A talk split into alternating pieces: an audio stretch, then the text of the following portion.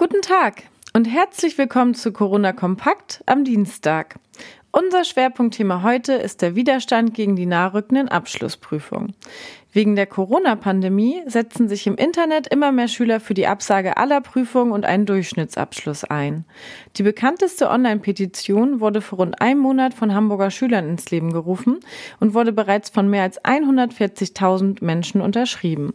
Doch die Rufe scheinen zu verhallen, denn bereits Ende März beschloss die Kultusministerkonferenz an den diesjährigen Abschlussprüfungen festzuhalten.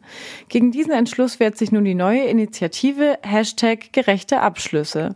20 Schüler aus ganz Deutschland, darunter auch Schleswig-Holsteiner, legen in einem elfseitigen Papier ihre Argumente für einen Ausfall der Prüfung dar.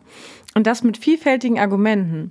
Ein wirksamer Infektionsschutz während der Prüfung sei anzuzweifeln, die Bedingungen bei den Prüfungsvorbereitungen seien ungleich und die Vergleichbarkeit mit vorherigen Jahrgängen sei mangelhaft.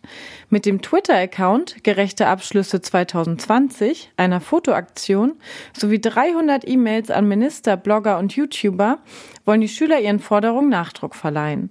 Es bleibt abzuwarten, ob ihre Forderung nach Prüfungsabsage auf der nächsten Kultusministerkonferenz Gehör findet. Diese wird voraussichtlich am Mittwochmittag erneut tagen. Dann haben wir noch ein Update zu der Zahl der Corona-Fälle in Schleswig-Holstein. Diese ist heute noch einmal um 78 bestätigte Fälle gestiegen, was auch daran liegt, dass sich im Kreis Stormann ein komplettes Pflegeheim mit dem Coronavirus infiziert hat. Mittlerweile sind 2229 Infektionen gemeldet, von denen 330 Personen in klinischer Behandlung sind oder waren und sich 151 Personen derzeit im Krankenhaus befinden. Und ganz aktuell, Ministerpräsident Daniel Günther trat heute Vormittag vor der Kieler Staatskanzlei vor die Presse. Er warnte davor, zu hohe Erwartungen an bevorstehende Lockerungen zu knüpfen. Die kommenden Wochen müssten mit Augenmaß gestaltet werden. Bevor es neue Regelungen in Schleswig-Holstein gibt, will die Landesregierung die bundesweiten Absprachen am Mittwoch abwarten. Wir wünschen Ihnen einen guten Start in die kurze Woche.